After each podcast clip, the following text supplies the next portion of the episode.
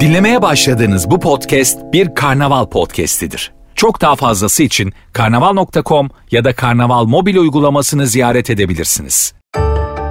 Kadınlar küçük lükslerini artık geri istiyor.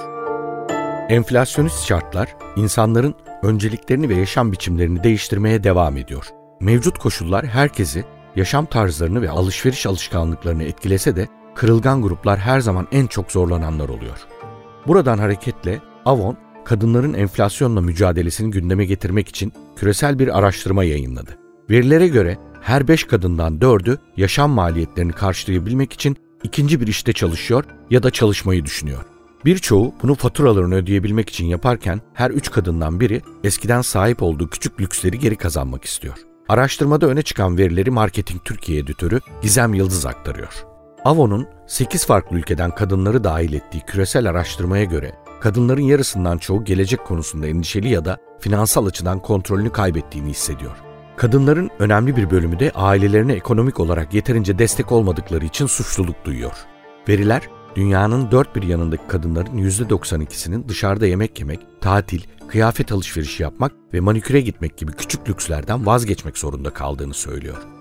Bunlar her ne kadar temel ihtiyaç kaleminde olmasa da aslında kadınların yaşam standartlarını ve refahını ortaya koyan önemli detaylar. Hatta ihtiyaçlar listesinin ilk 5 maddesinde rahatlıkla kendilerine yer buluyorlar. Öte yandan alışveriş tamamen bırakılmıyor. Ancak sevilen markalarla tüketicinin arasına nispeten daha ucuz olan alternatifler giriyor. Bu makul alternatiflere yönelmek kadınların %38'i için bir zorunluluk. Kozmetik de elbette bu tasarruftan payını alıyor ve dünya genelinde her dört kadından biri parfüm kullanmayı dahi bırakıyor. Her beş kadından biri ise makyaj ürünleri ve cilt bakım ürünlerinden vazgeçmek zorunda kalıyor. Neyse ki kadınların tüm bu kaotik sonuçların etkilerini azaltacak bir B planı var. Her beş kadından dördü yaşam maliyetini karşılayabilmek adına ikinci bir işte çalışıyor ya da çalışmayı düşünüyor. Kadınların yarısı için bunun sebebi faturaları ödemekken her üç kadından biri için yemek sipariş etmek, alışveriş yapmak ve eskiden sahip olduğu küçük lüksleri tekrar karşılayabilmek. Yani kadınlar en sevdikleri güzellik ve kişisel bakım ürünlerini satın almaya devam etmek istiyor. Yaşam maliyeti araştırması yaygın olarak kabul edilen yanlış bir kanıyı da gözler önüne seriyor. Buna göre kadınların üçte ikisinden fazlası pahalı makyaj ürünlerinin daha kaliteli olduğuna inanıyor. Parfüm söz konusu olduğunda bu oran %71'e, cilt bakımı için ise %73'e yükseliyor. Aynı kuralın giysiler için de geçerli olduğuna inanan önemli bir kitle de dikkat çekiyor.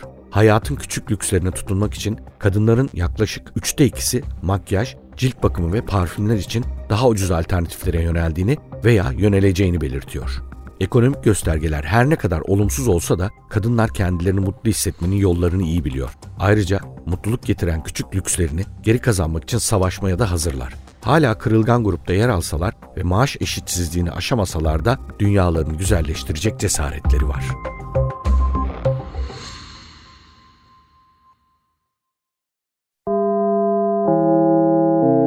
Dinlemiş olduğunuz bu podcast bir karnaval podcastidir. Çok daha fazlası için karnaval.com ya da karnaval mobil uygulamasını ziyaret edebilirsiniz.